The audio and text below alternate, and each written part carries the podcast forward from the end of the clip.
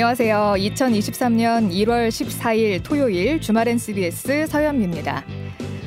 러시아 우크라이나 전쟁으로 인한 에너지 난으로 올겨울의 추위는 그 어느 때보다 혹독할 것이라고 예상을 했는데요. 여러분 오늘 밖에 나와 보셨어요? 1월 중순인데 기온이 영상입니다. 유럽도 그렇대요. 폴란드 수도 바르샤바 기온이 18.9도, 스위스 서북부 지역은 20도까지 오르는 등 아주 따뜻하다며 악재를 피했다는 안소, 안도의 한숨을 내쉬고 있는데요. 반면 오늘 우리나라 대관령에는 눈 대신에 비가 내려서 스키장 찾은 많은 관광객들이 울상이었다고 하네요. 전쟁 악재는 우선 피했지만 이렇게 겨울이 따뜻해지는 게 좋은 일일까요? 우리 후손들에게도 사계절이 뚜렷한 나라, 자연의 순환을 느낄 수 있는 환경 꼭 물려줬으면 좋겠습니다.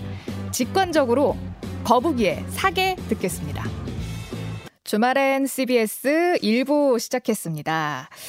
어, 우리 황금 박쥐님은 우리나라 특징인 사계절이 앞으로는 존재성 여부도 불투명할 것 같고요. 지구 온난화에 따른 환경적인 문제로 그냥 그저 안타깝기만 합니다. 라고 남겨 주셨습니다. 또 홍승표 님은 겨울이면 역시 눈이 와야 제맛인데 비가 추적추적 오니까 조금 그렇네요. 우리 후손들에게 좋은 환경을 물려줘야 할 텐데요.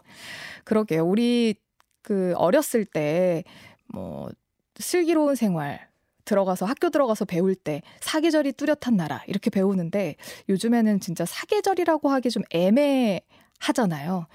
오늘도 너무 따뜻해서 저는 외투를 벗었습니다. 오다가 오늘 스키장에 가 있는 지인들의 SNS를 제가 보면서 울상을 짓더라고요. 스키 타러 왔는데 비가 내린다. 대관령인데.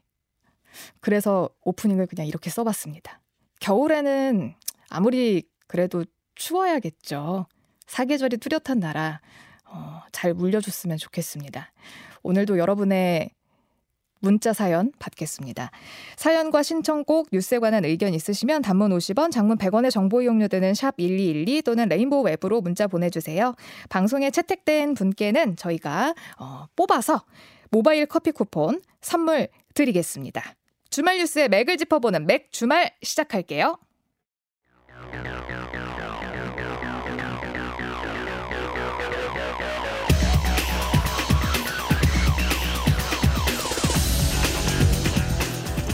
맥 주말 시간입니다. 매주 이 시간 주말 뉴스의 맥을 정확하게 짚어주는 분이죠. 오마이뉴스 박정호 기자 나와 있습니다. 어서 오세요. 안녕하십니까?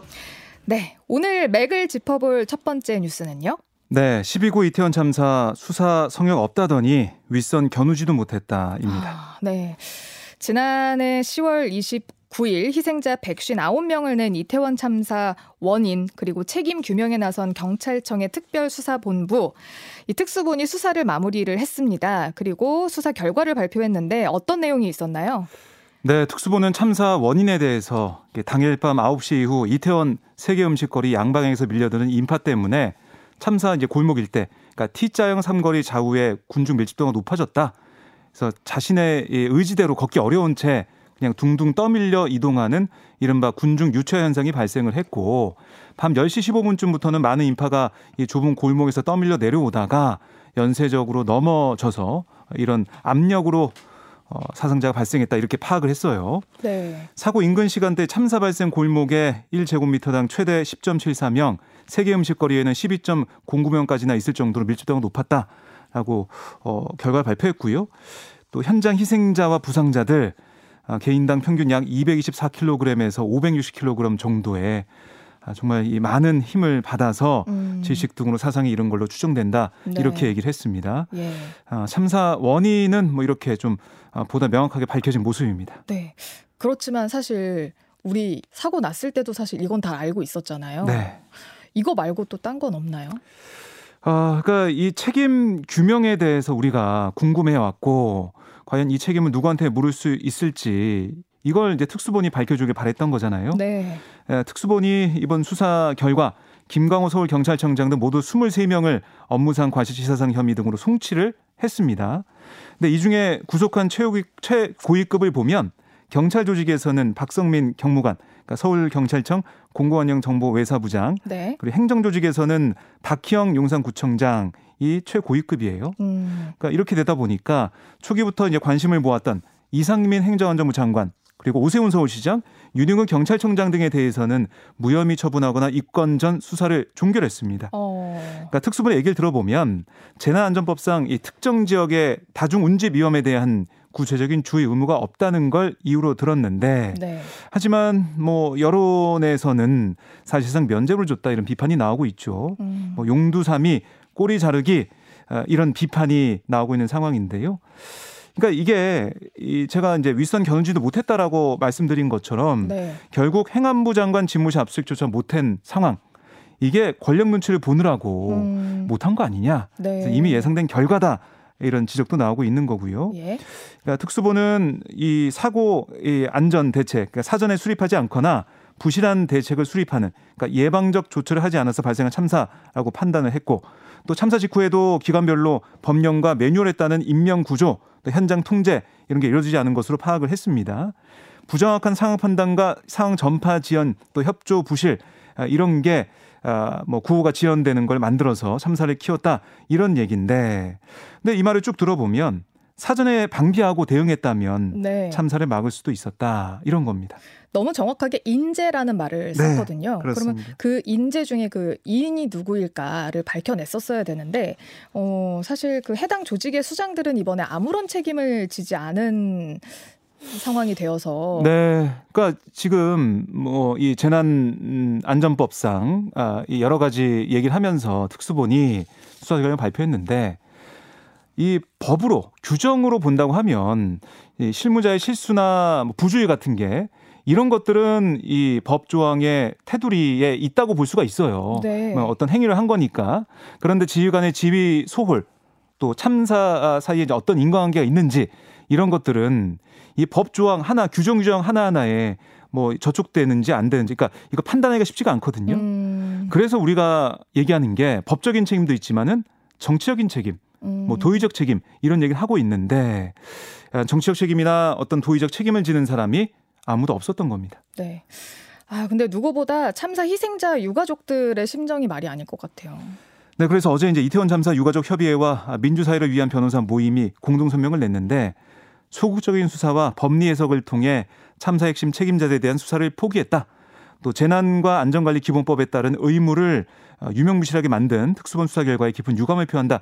이렇게 얘기를 했고 어, 이 검찰 송치 대상으로 포함되지 않은 행안부와 서울시, 뭐 경찰청, 서울시 자치경찰위원회도 다중운집 위험을 주의해야 할 의무가 있다라는 게 유가족과 민변의 주장이었습니다. 네.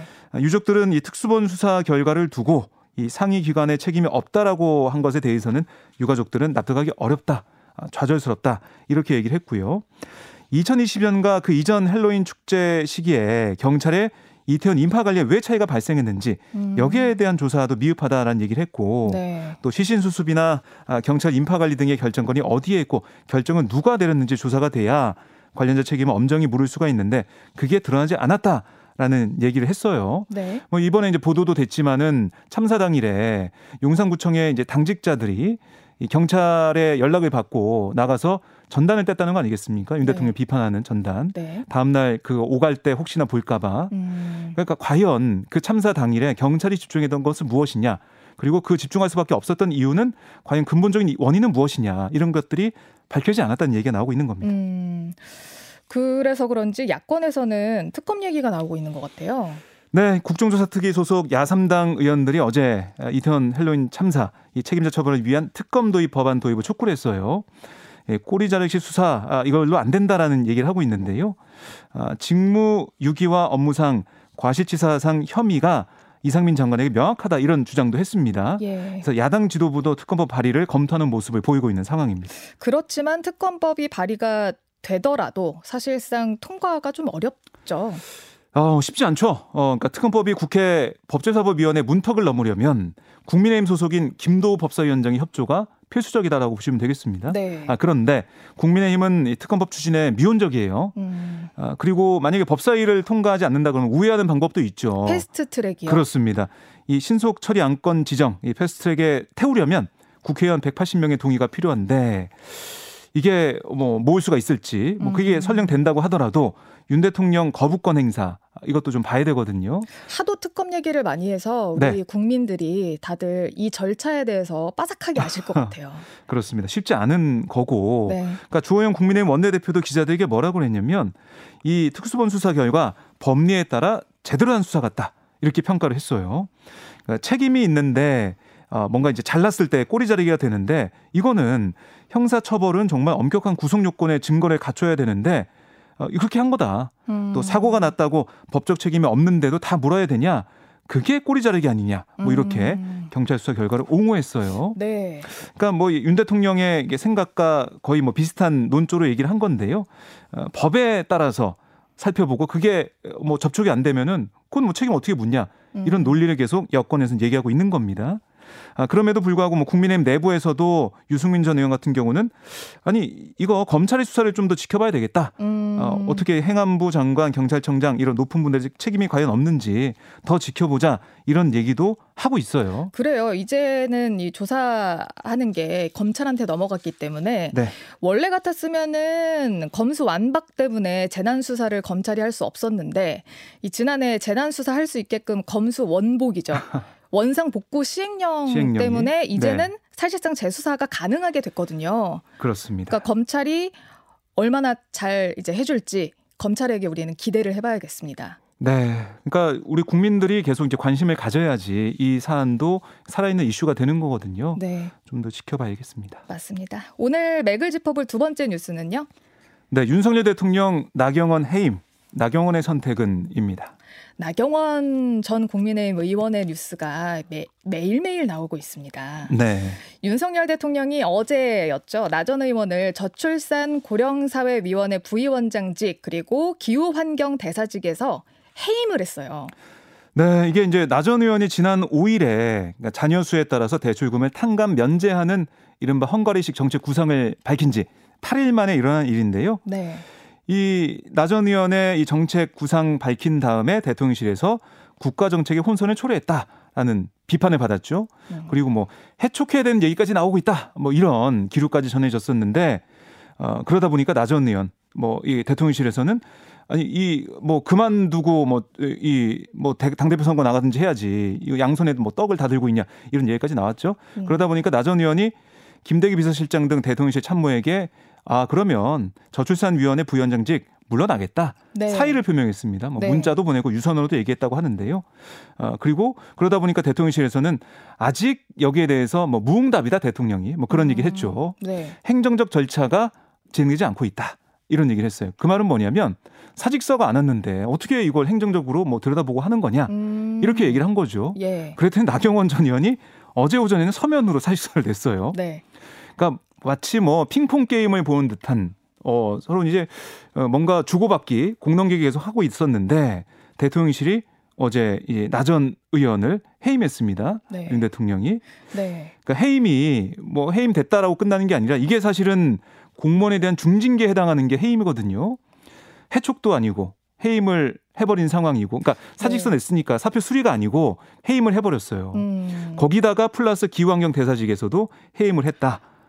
그러니 말이에요. 저출산 고령사회위원회 부위원장직을 사직하겠다라고 사직서를 냈는데 네. 그거랑 기후환경 대사직도 이제 그만해라. 그래서 그렇습니다. 해임을 한 거잖아요. 그, 네, 그냥 드라마 보는 것 같아요. 드라마를 계속 이제 보고 있는 실시간 드라마를 보고 있는 상황 같은데 네. 나경원 전 의원은 뭐두 직에 세인된 다음에 대통령님의 뜻을 존중한다 이렇게 밝혔지만 아직 전당대회 출마 여부에 대해서는 명확히 말하고 있지 않습니다. 음. 전당대회 출마 여부를 둘러싸고 사실 대통령실과 갈등을 빚는 모습이었는데 결단을 미루고 있는 상황이고 음. 이렇게 되다 보니까 해임까지 나오다 보니까 정말 힘대 힘으로 강대강으로 붙어보자는 느낌도 들고 어, 윤 대통령이 그냥 직진하는 스타일이잖아요. 네. 그 모습이 다시 반복되는 것 같은 느낌도 들거든요. 음. 그러니까 확실한 시그널을 준 것 같아요. 음. 어, 이제 그만해라. 음. 어, 그만하고 내 뜻을 확실히 보여줄 테니까 이제 어, 출마의 뜻을 접어라. 뭐 이런 생각을 하는 것 같기도 해요. 네. 그러니까 대통령의 기류가 해임에서도 볼 수가 있지만은 친윤계 의원들을 통해서 짐작할 수가 있는데 김기현 의원과 연대하고 있는 김장연대 장재현 의원이 페북에 어떤 글 남겼냐면 불과 3개월 전에 본인이 그토록 원해서 간 자리가 저출산위원회 부위원장인데 음. 그리고 기후환경 대사직은 본인이 원하는 명칭으로 바꿔주면서까지 배려한 자리인데 음. 나전에는 오로지 자기밖에 모르는 사람이다. 네. 대통령을 위하는 척하며 반윤의 우두머리가 되겠다는 거다. 음. 우리 당의 분탕질하는 사람은 이준석, 유승민으로 족하다. 이렇게 맹비판했습니다. 네. 이 말은 뭐냐면 나경원 전 의원 친윤이 아니다. 음. 낙인을 딱 찍어버린 걸로 보이고요. 네. 그리고 이 이준석, 유승민 이 두 사람과 같은 반열에 올려놨어요. 음. 그러니까 윤석열 대통령과 같이 할 수 없는 사람이다. 이걸 강조를 하고 있는 그런 상황입니다. 근데 이 당권이라는 게 진짜 중요한가 봐요. 저는 이런 당대표 선거가 이렇게까지 또 이슈가 되는 거는 처음 보는데. 네. 이준석 전 대표도 그렇고 유승민 전 의원도 그렇고 이번에는 나경원 전 의원까지 이렇게 뭐 친윤이 아닌 비윤이다. 뭐 이렇게 보이는 분들은 어떻게 당선이 안 될까요? 당선을 안 되게 하려고 여러 가지 압박이 지금 들어오는 상황이다. 라고 볼 수가 있겠고, 그러니까 내년 총선 공천권이 걸려 있거든요. 당 대표가 중요한 자리예요. 그래서 그러니까 윤석열 정권의 성공을 뒷받침하기 위해서는 단일 대우가 필요하고 그렇게 하기 위해서는 대통령의 국정 철학을 잘 이해하는 대표가 있어야 된다. 이게 친윤계 의원들 뭐 당내 주류 세력의 그런 생각이거든요. 네. 아, 그런데 이게 뭐 틀린 말은 아니지만 이준석 전 대표 때도 뭐 당 윤리와 당원 당규 개정이란 무리수를 뒀던 모습이 있었고 음. 또 여론조사 추이에서 선두권에 달리던 유승민 전 의원을 견제하기 위한 걸로 보이는 룰 변경. 네. 그러니까 당원 70, 여론조사 30에서 당원 투표 100% 변경했습니다. 그리고 또 결선 투표제도 그렇습니다. 넣었죠. 도입을 했고 네. 이번에는 나경원 전 의원 아니, 해임을 해버리고 그 이후에 친윤계 이른바 파산 공세가 있었죠. 음. 아, 이렇다 보니까 목표를 위해서는 수당 방법 안 가리는 게 아니냐 이런 지적이 다 안팎에서 나오고 있고요. 그리고 당내 이 정당 민주주의가 무너지고 있다. 이런 비판도 있어요. 그러니까 정당 민주주의도 이렇게 무너지는데 과연 대한민국의 민주주의는 어떻게 될 거냐 이런 우려까지 나오고 있는 상황이거든요. 음. 그리고 또 하나 윤 대통령이 그동안 당무에 개입하지 않는다라고 천명해 왔지만 과연 이번 사태까지 보면서 그렇게 어, 윤 대통령 당무 개입하지 않는구나라고 생각하는 사람이 얼마나 될지 그게 또 의문이다라는 비판도 나오고 있습니다. 이번에 돌아가는 이 상황을 보면서 많은 분들이 어, 예전에 서청원 의원과 김우성 네. 의원 때 당대표 음. 싸움이 생각이 난다는 분들도 있고 아. 아니면 이번은 완전 새로운 판이다라고 이야기하시는 분들도 있는데 어떻게 될지 궁금해집니다. 네. 자, 오늘 맥을 짚어볼 마지막 세 번째 뉴스는요? 네, 한국은행 기준금리 0.25%포인트 인상. 물가 아직 높다입니다. 네. 물가가 아직 높기 때문에 우리는 올릴 수밖에 없다라고 어제 한국은행 총재가 이야기를 했는데요. 네. 앞으로는 어떻게 될 것 같아요? 어, 지금 3.25에서 3.5%가 됐잖아요. 네. 이 물가가 높아서 사상 처음 7차례 연속 금리 인상을 한 건데 예, 물가가 뭐 조금씩 나, 낮아지겠죠. 그러니까 이게 물가라는 게 우리가 보는 게 전년도 대비해서 보거든요. 네. 그러니까 지난해 물가 많이 올랐으니까 올해는 인상폭은 작을 겁니다. 그래서 뭐 올해는 3.6% 포인트 정도 오를 거다. 음. 그런 물가가 네. 전체로 보면 그래서 작년보다 5%보다 낮아질 거다 얘기하고 있지만 그래도 물가가 높은 거거든요. 네. 그래서 우선은 0.25% 포인트 올린 다음에 아, 이거를 어떻게 할지는 모르겠지만 물가를 우선 봐야 된다는 거고요. 음. 그리고 달러 같은 기축 통화가 아닌 우리나라 이제 돈 원화 입장에서는 기준금리가 미국보다 크게 좀 낮아지면 외국인 투자 자금이 빠져나가고 이제 원화 가치가 떨어질 위험이 커지잖아요. 이게 딜레마죠. 그렇습니다. 네. 그래서 어 지금 뭐 한미 금리 격차 탓에 환율이 더 뛰면 어렵게 정점을 통과 중에 인플레이션도 다시 또 뛸 수가 있으니까 원화 가치 그러니까 이 미국과의 금리 차도 좀 보면서 결정할 것 같아요. 음. 어쨌든 이번은 올릴 수밖에 없었다 이렇게 보시면 되겠습니다. 어제 그 하는 총재의 라이브 방송을 보니까 네. 어, 어떻게 최종 금리가 3.5로 끝날 것인가? 라는 기자들의 질문에 3대 3이다 지금. 어, 맞습니다. 이렇게 얘기를 하시더라고요. 그렇습니다. 그러니까 3.5%에서 멈출지 아니면 3.75%까지 올라갈지 한 번 더 올릴지. 그러니까 가능성을 열어둘지. 그렇습니다. 네. 3대 3 말씀하신 것처럼 팽팽하게 맞서고 있는데 한국은행 같은 경우는 물가 안정에 대한 확신이 들 때까지 금리 인하 논의는 시기상조다 음. 어, 이런 얘기를 하고 있는 거거든요. 그러니까 한 번 더 올리고 쭉 갈지 그냥 쭉 갈지가 어, 봐야 될 것 같은데요. 음. 역시 물가를 봐야 될 것 같고 어, 미국의 미국 연준의 금리가 어떻게 어, 결정이 날지 네. 그러니까 2월에 이제 결정이 한번 나거든요. 이것도 1일에 나온다죠. 네. 그렇습니다. 봐야 될 것 같고요. 일부 이제 경제 금융 전문가들은 올해 4분기쯤부터는 기준금리 인하가 시작될 수 있다. 이런 얘기까지는 하고 있어요. 음. 근데 과연 금리 인하가 좋을 것이냐? 음. 경기 침체 때문에 금리화 하게 된다면 이것도 좀 고통스러울 수 있어요. 그러니까요. 네. 우리가 이제 실제로 이렇게 금리가 오르면 좀뭐 0.5%, 네. 1% 포인트 오를 때 그 가게에서 지금 빚진 분들은 사실상 소비가 줄어들잖아요. 네. 그러다 보면 경기 침체가 오고. 그렇죠. 네. 그래서 이걸 또 걱정해서 금리를 또 내려주면은 또 물가가 걱정이고. 물가 걱정, 부동산도 그렇고 네. 네, 여러 가지 걱정을 할 수밖에 없는 상황인데요. 네. 그러니까 어, 지금 방송 들으신 분들도 어, 정말 이 금리가 너무 올라서 이자 부담이 커졌다는 생각을 많이 하실 것 같아요. 개인과 기업이 감당하는 이자가 그러니까 이미 1년 반 사이에 기준금리가 우리가 3% 포인트 올랐거든요. 그러니까요. 그러니까 이 무려 64조 원이 증가를 했다고 합니다. 아, 개인과 기업이 감당하는 이자가 은행은 돈 많이 벌었대요. 그래서 이번에 성과급 잔치도 했잖아요. 네. 그리고 이제 뭐 이 명예퇴직, 희망퇴직 받고 있는데 뭐 4억 5천씩 주고 맞아요. 뭐 5억씩, 5억씩 주고 준다고. 어 그럼 어떻게 뭐 어떻게 뭐 돈 잔치를 좀 하고 있는 상황인데 네. 우리는 힘든데. 우리는 힘들죠. 예. 아, 그래서 이게 남일 같지가 않으실 것 같은데요. 처음에 뭐 2%대도 받았던 대출 금리가 지금 6%가 됐다. 아, 네. 그래서 이자가 뭐 70만 원 내던 게 지금 170만 원 나가서 너무 힘들다. 100만 원 더 늘어난 셈이다. 이런 얘기를 음. 하고 계시거든요. 그래서 이, 이 너무나 힘든 상황이 이어지고 있다는 거고 또 고금리와 세계 경제 악화에 따른 경기 둔화 우려도 여전하기 때문에 당초 1.7% 예상했던 올해 경제 성장률 이게 좀 더 낮아질 수 있다라는 음. 가능성이 어, 어제 이제 한흥 총재 입에서 좀 나왔잖아요. 예. 이게 좀 우려가 되는 거고요. 어쨌든 고통스러운 2023년이 될 것 같아요. 그러게요. 특히 취약계층 영세 자영업자들 어, 쓰러지지 않도록 어, 빚 부담 때문에 너무 힘들어하지 않도록 네. 여기에 대해서 정부가 어떤 대책을 내놓을 것이냐, 물가 안정을 어떻게 할 것이냐.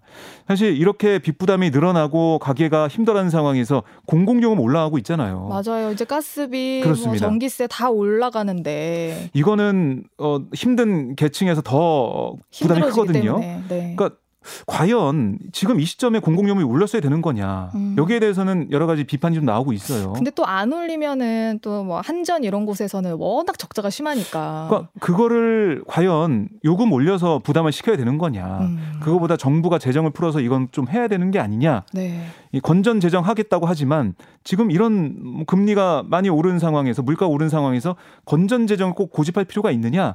아, 이런 뭐 지적도 나오고 있는 상황입니다. 그렇습니다. 자, 지금까지 오마이뉴스의 박정호 기자였습니다. 고맙습니다. 고맙습니다.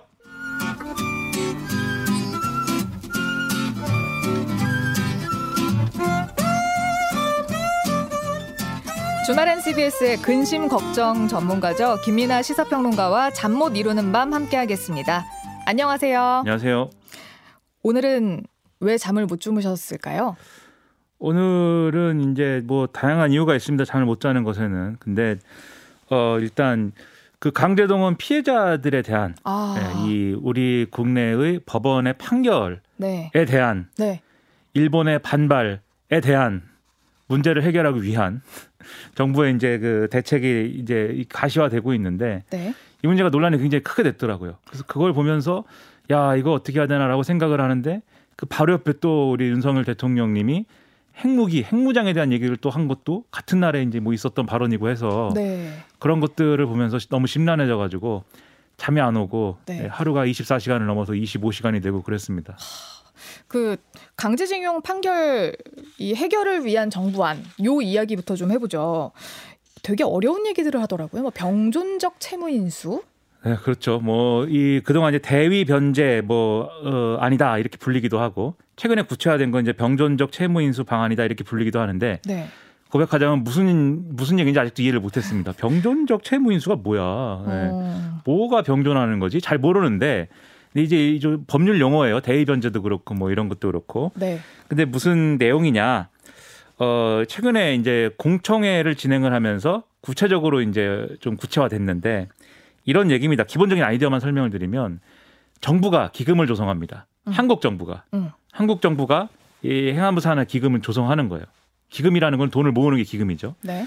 그리고 어, 이 기금이 지금 어, 국내 대법원 판결에 따라서 일본의 전범 기업이 이 강제동원 피해자들에게 지급해야 될 돈이 생긴 거잖아요. 그러니까 이 일본의 전범 기업들이 우리나라 피해자들에게 채무를 가지고 있는 것이죠. 네. 이것을 인수합니다. 기금이. 그래서 일본 기업이 피해자들에게 돈을 줘야 되는 상황이 아니고 우리 기금이 일본 기업의 빚을 대신 이 피해자들에게 갚아주는 그런 시스템이에요. 그러니까 피해자가 피해자를 도와주는. 글쎄요, 이제 기금이니까 기금이 돈을 모아가지고 피해자들에게 일본 기업 대신에 우리가 돈을 준다 이런 개념이고 그러면은 어, 이 기금이라는 거는 돈을 모으는 것이기 때문에 누가 돈을 낼 사람이 있어야지 기금을 조성할 거 아닙니까? 그렇죠. 기금 조성은 누가 하느냐? 그것은 한국 기업이 한다. 어. 이게 일단 기본적인 내용이고 어 이걸로 끝은 아니에요. 이걸 토대로 해가지고 일본을 더 나은 방안으로 만들기 위해서 잘 설득해 본다 이런 얘기였는데 어. 공청회에서 그거를 이제 이렇게 예, 얘기를 했더니 뭐 난리가 난 거죠. 이제 완전히 굴욕적이다. 완전히 뭐 일본 방안 아니냐. 피해자들을 어- 뭘 뭘로 취급하는 거냐 뭐 이렇게 되면서 그래서 신문에 많이 나고 그래서 많이들 아실 겁니다. 네, 맞아요. 그 어떻게 지금 일단 갚으면은 나중에 뭐 구상권 청구하는 거는 아니죠? 이게 이렇게 끝난다는 거죠? 구상권 청구는 어 이제 우리가 기본 상식으로 보면은 일본 기업이 갖는 채무를 기금이 인수한 것이기 때문에 대변제가 이루어지고 나면 그러니까 기금이 대신해서 이 피해를 보상하고 나면 음. 당연히 원래 피해를 배상했어야 될 어, 일본 기업에 대해서 이 기금이 우리가 대신 돈 갚았으니까 당신이 갚았어야 될 돈 나를 주시오 음. 이렇게 해야 되는 거잖아요. 그렇죠. 그게 구상권 청구죠. 네, 그러니까 논리적으로 보면은 그렇게 돼야 맞잖아요. 제가 맞죠. 서현미 아나운서 돈을 대신 갚은 다음에 네, 서현미 아나운서를 그냥 내버려 두면은 제가 뭐 자선 사업가도 아니고 그렇지 않습니까? 닥달하겠죠. 빨리 네. 줘 이렇게. 네, 서현미 아나운서한테 돈을 기피코 받아내야 되지 않겠습니까? 그럼요. 그런데 기본적으로 상황이 왜 이렇게 됐냐를 생각을 해보면은 애초에 대법원이 어 일본 전범 기업이 갖고 있는 국내 자산을 현금화해가지고 압류해서 음. 현금화해가지고 피해자들에게 지급하는 절차를 진행 중이었는데 네, 그것에 대해서 일본 정부가 반발하고 그것은 그게 되면 우리는 절대 가만 안 있는다. 이렇게 얘기를 하고 한미 관계가 어그러질 한일 관계가 어그러질 것을 우려해서 그런 상황을 방지하기 위해서 지금 이 논의를 하는 거잖아요. 네. 근데 가만히 안 그러면 있으면 어떡할 거예요? 글쎄 좀 들어보세요. 그러니까. 네, 알겠습니다. 그러니까 구상권을 청구하면 똑같은 상황이 또 벌어지는 거예요. 똑같은 그 구상권 청구하면은 일본 전범 기업한테 또 뭘 내놓으라고 해야 되잖아요. 그걸 피하기 위해서 시작된 논의인데 음. 그러면 과연 우리 기금이 구상권을 청구할 수 있을까요? 저는 청구할 수 없을 것이다라고 보고 네, 그다음에 지금 이제 일본은 그러면 여기에 반발해서 어 자기들이 할 수 있는 게 뭐냐 이제 이렇게 물어본 거잖아요. 네, 일본의 경우에는 사실 제가 볼 땐 냉정하게 얘기해서 뭐 별로 할 건 없지만 이 논의와 관련돼서가 아니고 다른 방향에서 우리한테 무슨 뭐 여러 가지 해코지를 한다거나 이런 것들이 있을 수가 있는 것이죠. 예를 들면 지난 뭐 정권에서 수출 안 하든가 그렇죠. 지난 정권에서 이제 원래는 이제 그 우리가 반도체 뭐 이런 산업에 필요한 예를 들면 이 원료 물질이라든지 중간에 거치는 그러한 뭐 부품이라든지 이런 것들에 대해서 수출 규제를 해버리잖아요. 음. 그리고 여기에 더해가지고 그때 이제 이전 정권에서 지소미아 문제를 또 건드리는 바람에 이런 것들이 음. 군사 협력의 어떤 문제로까지 번졌잖아요. 네, 그러니까 이런 것들을 아마도 하지 않을까 추정이 되는데 네, 어, 이 뭐, 이, 이번 윤석열 정부는 어쨌든 그러한 상황은 뭐 기필코 막고 싶은 것인지 뭐 아니면 이 문제를 어떻게든 빨리 해결하는 게 좋다고 하는 것인지 어쨌든 뭐 이렇게 가기로 지금 논의를 하고 있는 겁니다. 근데 지금 빠져 있는 얘기가 하나 있는데 사과가 있어야 되잖아요. 그 일본 정부나 뭐 누군가 사과를 해야 되죠. 그렇죠. 근데 그 얘기는 지금 사실 없죠. 어, 이런 거죠. 이 사과라는 것은 어, 예를 들면은 사과가 왜 필요하겠습니까? 그러니까 일본이 이 강제동원 피해자들에 대해서 여러 가지로 과거에 이제 그들의 어떤 어, 권리를 제대로 보장해 주지 않고 그렇게 그분들의 어떤 삶을 대단히 이제 어렵게 만들고 지금까지 그 상처가 아물지 못하도록 하는 과정을 계속해서 거쳐왔는데 거기에 대해서 그러니까 책임이 있는 거잖아요. 일본 정부도 그렇고 일본 기업들도 그렇고 그러면 여기에 대해서 일본 정부와 기업이 정말 법적으로 책임을 지고 제대로 된 배상을 하겠다 라고 하면은 여기에 대해서 당신들 사과하세요. 이렇게까지 얘기 안 해도 될지 모릅니다. 음. 어쨌든 간에 배상을 하겠다는 거니까 법적 그쵸. 책임을 지겠다는 거니까. 그거는 인정하는 거니까. 내 그런데 지금 대해. 일본의 입장은 그런 게 아니잖아요. 책임이 없다는 것이지 않습니까? 그쵸. 그러면 좋다. 책임을 묻는 것이 법적으로 굉장히 복잡한 문제가 될 수 있기 때문에 그러면 그 대신 진심 어린 사과라도 해라. 현실적으로 무- 풀기 어려운 문제라고 하면 진심 어린 사과라도 해라. 뭐 이런 게 어, 일본의 사과를 요구하는 그런 논리 중에 하나인데 네. 근데 그러면은 이제 우리가 만약에 이러한 이제 병전적 채무인수 방안을 적용을 해가지고 문제를 풀 때 지금 기금을 만들어 가지고 피해자들의 어떤 법적인 배상이나 이런 것들을 사실상 제대로 못 해주는 상황이 되는 거지 않습니까? 네. 기금을 만들어서 지급한다고 해도 그게 일본 기업 또는 일본 정부가 제대로 된 책임을 지는 방안이 아니기 때문에 그러면 이제 사과를 뭔가 해야 되지 않겠니?라고 우리는 얘기할 수밖에 없는 것인데. 네. 근데 사과라는 건 뭐냐? 여기서 본질적인 이제 의문에 부딪히는 거예요. 사과란 무엇입니까? 어느 뭘 해야 그게 사과가 되는 겁니까? 근데 여기서 이제 우리가 그러면 사과를 뭘 요구할 거냐? 이게 문제인 것인데 네. 지금 언론 보도를 보니까 우리가 요구하는 사과의 수준은 이 기존의 일본의 입장을 다시 한번 재확인하는 정도이다라는 것 같아요. 무슨 얘기냐면 일본이 과거사에서 계속해서 사과의 이 어떤 입장을 얘기해 온 게 있어요. 그 거의 이제 처음으로 된 게 예를 들면은 이 언론에 많이 나오는 뭐 고노다마랄지 음. 그다음에 무라야마 다마랄지 네. 이런 것들이 있습니다. 특히 이제 고노다마는 이제 우리 일본군 위안부 피해자들과 관련된 어떤 이 일부 잘못을 인정하는 그런 담화 내용이었기 때문에 지금 상황에 이제 직접적으로 적용하기는 어렵고 네. 우리가 이제 주목할 만한 게 무라야마 다마인데 음. 무라야마 다마는 이제 무라야마 도미치 일본 총리가 그 당시에 과거사에 대해서 통절한 반성과 사죄라는 어, 이 말을 쓴 적이 있어요. 네. 그게 담화입니다. 네. 근데 그 표현이 어 예를 들면은 계속해서 일본이 가지고 있는 과거사에 대한 기본적인 태도로서 표현이 되어 왔어요. 음. 그게 뭐냐면 또 김대중 오부치 선언에도 보면은 일본이 과거사에 대해서 통절한 사죄와 반성을 한다는 내용이 포함이 되어 있습니다. 네. 그리고 일본 총리가 8월 15일 가까이 되면은 입장을 항상 내는데 거기에 뭐 이런 비슷한 얘기가 음. 써 있어요, 항상. 네. 그러니까 이것은 일본 정부의 공식적인 입장이에요. 그리고 지금 담화라고 제가 표현을 했잖아요. 네.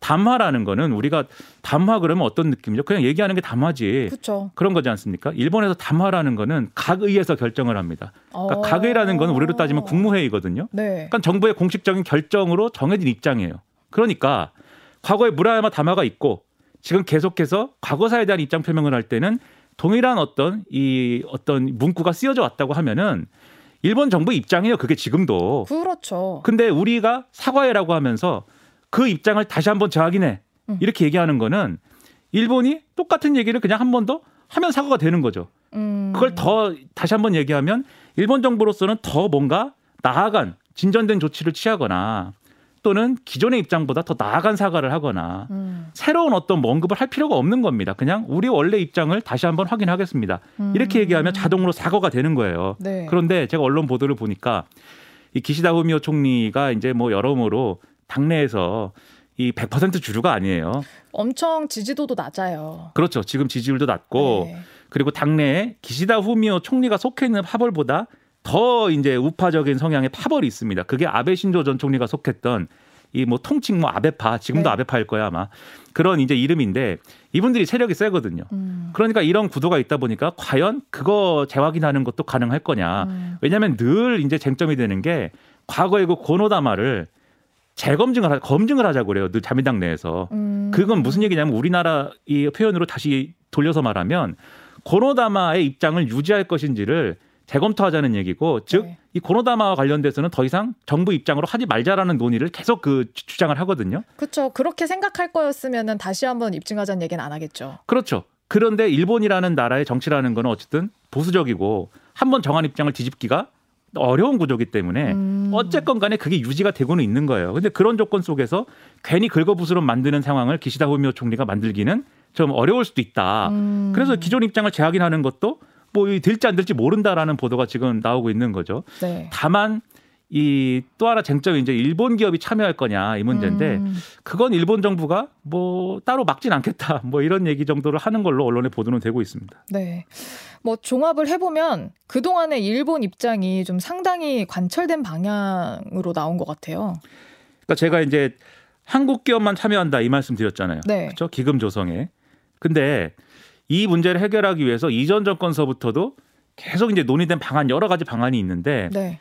예를 들면은 뭐 2 플러스 2니 뭐1 플러스 2니 뭐 이런 방안들이 여러 가지가 있었어요. 네. 대개 이런 기금 조성을 해가지고 피해자들에게 이 배상금을 지급을 하는데 한국 정부와 일본 정부 양국 정부가 기금을 조성하고 한일 기업이 같이 기금에 참여하는 방안 음. 요런 게 이제 논의, 논의가 되다가 이제 일본이 싫다고 그래서 안 되고 네. 그다음에 한국 정부가 기금을 만들지만 일본 정부는 사과를 하고 음. 한일 기업이 기금을 출연하는 방안 그게 이- 문희상 아닌가요? 뭐 비슷한 아니에요 네. 그게 그 이런 얘기 하다가 또 뭐 일본이 우리는 싫은데요 그래갖고 왜냐하면 어쨌든 어떤 방안이든 책임을 인정하는 건 우리는 안 하겠다라는 음. 게 일본 아니고 일본 입장이어서 그것 때문에 논의가 진전이 안 됐고 이 일본이 계속해서 책임을 인정하지 않겠다라고 하는 핵심 논리가 뭐냐면 강제징용 포함해서 음. 모든 과거사 문제는 이미 1965년도에 한일 청구권 협정으로 해결이 됐다. 음. 이것이기 때문이에요. 네. 65년도에 한일 청구권 협정을 통해서 당신들에게 청구권 자금을 줬고 그걸 통해서 해소가 다 되지 않았느냐. 음. 그렇기 때문에 우리는 더 할 일이 없다. 이 얘기인데 앞서 말씀드린 게 한국 정부가 한국 기그 한국 기업이 이제 기금에 참여한다고 그랬잖아요. 네. 그거에 대해서 많은 분들이 의문을 가지시는 게 있을 거예요. 한국 기업은 갑자기 왜 여기서 나오는 거죠? 그때 65년에 받은 돈으로 큰 기업이 있으니까. 그렇죠. 포항제철 같은 경우에 네. 박정희 대통령이 그 청구권 자금으로 사실상 일으킨 기업인 거잖아요. 네. 그러다 보니까 그러한 이제 당시에 청구권 자금의 수혜를 입었다라고 볼 수 있는 기업 더하기 그걸로 어쨌든 경제를 일으켰다라는 게 음. 있으니까 그래서 한국 기업이 참여하는 방안이 된 거거든요. 네. 그러면 이게 지금 이 강제징용 문제를 해결하는 방안으로서는 1965년 청구권 협정의 틀 안에서 해결하는 듯한 모양새가 되는 거죠. 그러면 음. 그렇죠?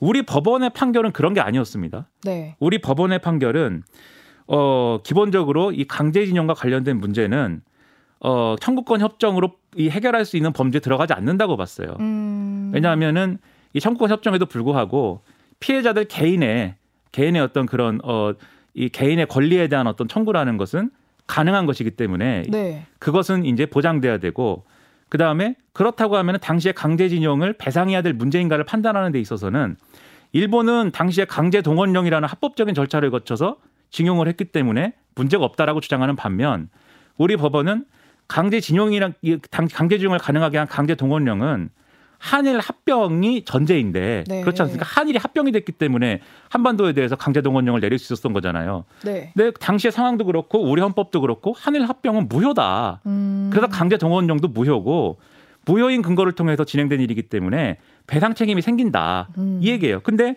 앞서 말씀드린 병전족 채무인수 방안은 국내적으로는 그, 어, 이 채, 채무를 인수한 형태이기 때문에 일본 기업의 책임이 있다라는 논리를 갖고 있지만 실질적으로는 구상권을 청구하지 않을 가능성이 대단히 높기 때문에 그러면 그것도 책임도 사실은 실질적으로는 지워지는 아니죠. 일본이 볼 때는. 음. 나머지 문제는 다 국내적인 우리 한국 내에서의 문제만 남는 거 아닙니까? 그쵸. 그럼 종합적으로 보면 다 그동안의 일본의 입장이 실질적으로는 거의 다 관철되는 안으로 기결되는 어, 그런 그림이 됐다라고 볼 수가 있는 겁니다. 네.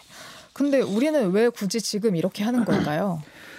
그러니까 이 윤석열 정권은 한미일의 군사적 밀착을 대단히 이제 강조하고 이것의 필요성을 필요성을 굉장히 이제 강조를 하고 있어요. 네. 근데 앞서도 맨 앞에서도 말씀드렸지만 이 강제징용 판결 문제로 일본 기업의 이제 예, 우리 국내 자산이 현금화되고 하는 과정이 생기면 이 한미일의 뭔가 밀착 이런 것들에 어떤 걸림돌이 될 수 있고 그렇게 되는 것을 방지하기 위해서 빨리 이것을 해결해야 된다. 이런 마음이 아니냐. 어... 그런데 제가 볼 때는 제가 굳이 이걸 좀 저의 느낌으로 표현하자면 이런 거예요. 정부가 가야 될 방향이 있는데 이 정부가 이 길을 따라서 쭉 막 시속 120km로 달려야 되는데 앞에 장애물이 짐짝이 하나 떨어져 있는 거예요. 어, 그건 좀 너무한데요? 제가 좀 너무 악의적인가요? 네. 제가 받은 느낌입니다. 아, 네. 네, 제가 뉴스 보면서 받은 느낌. 이야 이게 짐짝이 있는데 이거 빨리 치우자. 근데 과연 우리 강제징용 피해자들의 피해 사실을 그런 식으로 취급해도 되는 것인가? 음. 저는 상당히 이제 의문이 크고 네.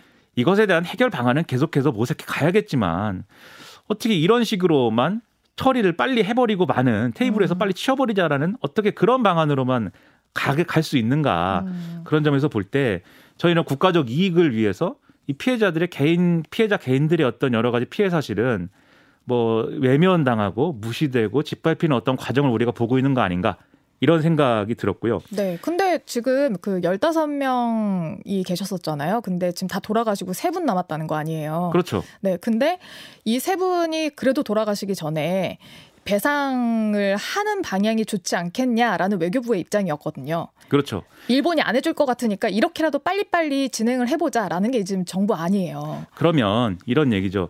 정부가 이분들이 배상을 원하는 그 이유와 맥락이 뭐냐 음. 두 가지가 있을 수가 있어요. 첫 번째로 이래저래 어쨌든 경제적으로 상당히 어려운 차, 처지에 있기 때문에 음. 그것에 어떤 지원이 필요하다.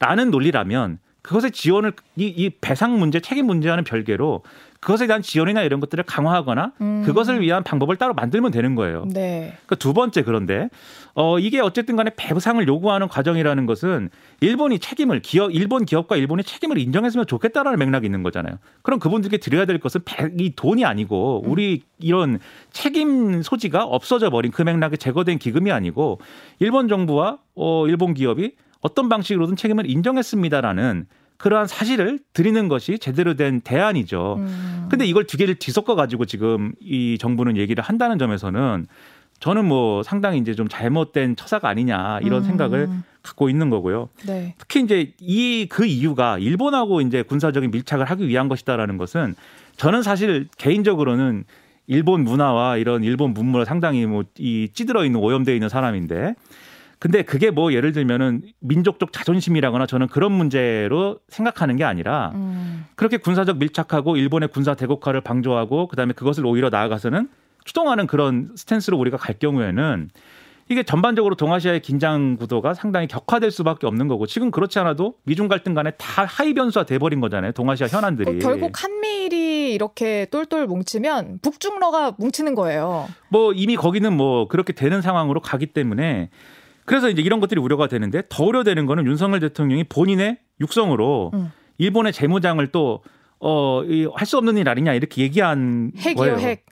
외교부 국방부 업무보고 자리에서 이렇게 네. 얘기했습니다. 북핵 문제가 심각한데 일본이 북한의 탄도미사일이 위로 날아가는데 방위비를 증액하고 소위 반격 개념을 국방부에게 국방계획에 집어넣기로 한 거 그걸 누가 뭐라고 하겠나 이렇게 얘기를 했는데 참 공감 능력이 뛰어난 대통령이죠. 근데 이렇게 얘기할 수 있는 것인가 이 문제를 저는 이것은 상당히 좀 우려가 되는 상황이어서 이런 일련의 과정 때문에 어, 이 강제동원 피해자들의 어떤 피해 사실이 이렇게 짓밟히는 것은 너무 이제 좀 잠이 안 올 만한 그런 음. 일이죠. 근데 우리나라도 핵무장 해야 된다 이런 얘기도 스물스물 나오고 있던데요. 그러니까 그 자리에서 제가 말씀드린 그 얘기할 때 같이 얘기했어요 윤석열 대통령이 굉장히 많은 얘기를 했거든요. 이 외교부 국방부 업무보고 모두 발언하고 마무리 발언에서 네. 마무리 발언에서는 또 굉장히 강조한 게 병사들에게 밥을 잘 줘야 된다. 그러니까는 아 먹을 것은 굉장히 중요하죠. 그건 중요해요. 예, 네. 밥을 잘 줘야지 우리 병사들이 충성심이 생긴다. 근데 여기서 핵무장론을 얘기를 했어요. 그러니까 우리는 심지어 우리 기술로 핵무장도 하고 싶은 그런 심정인데 제가 좀 요약해서 말씀드리면 네. 북한이 막 핵무기를 뭐 핵실험을 하고 그러면 우리는 핵무장도 하고 싶은데 그게 현실적으로는 좀 어려우니까 미국의 확장 억제를 좀 더 강화하는 방향으로 지금 하고 있습니다. 이렇게 얘기를 했는데 이게 뭐 전 세계 언론에서 야 한국 대통령이 조건부고 뭐 여러 가지 예- 단서를 달긴 했지만 자체 핵무장을 거론했어. 이렇게 돼가지고 지금 상당한 뉴스가 막 되고 있는 거고 이것 때문에도 저는 잠이 안 오는 그런 상황이라는 겁니다. 음. 근데 미국에서는 이에 대해서 질문한 그 기자한테 뭐 한국에 핵을 갖다 줄 생각은 없다. 이렇게 얘기했잖아요. 그 핵을 안 주면 이제 우리가 자체 개발한다 뭐 이런 얘기까지 한 거예요 윤석열 대통령은. 어. 근데 미국은 우리의 핵무장을 용인을 하거나 또는 자신들이 갖고 있는 핵무기에 대한 권한을 나누거나 이런 이럴 의사는 제로입니다. 전혀 없습니다. 음. 그러니까 지금 어 뭔가 이 정부 윤석열 대통령과 정부 사람들은 우리가 핵무장까지 막 얘기를 해가지고 그렇게 막 우리가 우리의 불만을 표시를 해야 미국이 그래도 확장 억제와 관련돼 가지고 좀 더 나은 옵션을 주지 않을까라고 하는 그러한 협상 전략을 펴는 것이 아닌가 이런 생각을 하고 있는데 저는 그런 느낌을 네. 받고 있는데 계속 근데 정부가 이렇게 핵무장을 얘기하고 불안감을 조성하고 그러면 우리 국민들도 아 핵무장 해야 되는 거 아니야 이렇게 생각을 하게 되고 음. 핵무장 찬성 여론이 늘어나게 되고 네. 그것을 의식해서 더 강한 핵무장 얘기를 하고 음. 정부와 여당은 그 악순환 구조가 되면은 그것이 누구에게 좋은 것이죠? 우리가 실질적으로 이 핵무기를 용인하는 그러니까 북한도 핵 개발하고 우리도 핵 개발한다고 그랬을 때 그럼 둘 다 인정해 줘야 되는 거니까. 그런 그 상황이 되잖아요. 네. 그리고 이 핵무기 또는 뭐 핵에 대한 어떤 피해나 이런 것들은 다 누구 누가 보는 겁니까? 이게 문제가 됐을 때는 아, 국민들이 보죠. 저나 서현미 아나운서 같은 사람들이 보는 거예요. 네. 그럼 이런 것들이 과연 우리 인류를 위해서 긍정적인 것이냐? 대통령이 이렇게 나서서 할 말은 아니다라는 조언을 참모들이 해야 되는데 오히려 부축이나 이런 의문도 들고 해서 우리 장병들이 잘 지내려면 사실상 밥을 잘 주는 것도 너무너무 중요하지만 예, 이렇게- 윤석열 대통령 굉장히 강조했어요. 밥 잘 줘야 된다고. 네, 그렇지만 이런 이 갈등 상황을 만들지 않는 게 가장 중요하죠. 우발적 충돌이나 이런 게 일어나 가지고 거기서 희생되는 분들도 우리 병사들 아닙니까? 그러니까 그러니까요. 뭐 우리가 핵무장 얘기해서 반드시 우발적 충돌이 일어난다는 게 아니라 이런 구조들 압력을 뭔가 빼려고 하는 그러한 액션이 필요한 것인데 음. 오히려 압력을 증대시키려고 하는 이런 모습에서 저는 좀 무시당하는 것 같은 기분, 강제동원 피해자들의 피해가 무시당하는 것과 같은 그러한 느낌을 받았다. 잠이 안 온다. 슬프다입니다. 네. 자, 1부 끝곡으로 김돈규의 나만의 슬픔 이 곡을 보내드리면서 이 곡은 9047번님의 어, 신청곡인데요. 아, 뭐가 잘못됐나요? 아니요, 안 잘못됐습니다. 네. 네, 지금 신랑이랑? 아니요, 신랑이랑 옆에 앉아서 수다 떨어주는데 수다가 종종 싸움이 된다고 그렇게 또 문자 보내주셨습니다. 수다는 싸- 꼭 싸움이 돼요. 그렇습니다. 대화를 하지 말아야 됩니다. 네, 이 노래를 잠시라도 들어야겠습니다. 김동규의 나만의 슬픔 들으면서 김민아 평론가와 인사 나누죠. 고맙습니다. 고맙습니다.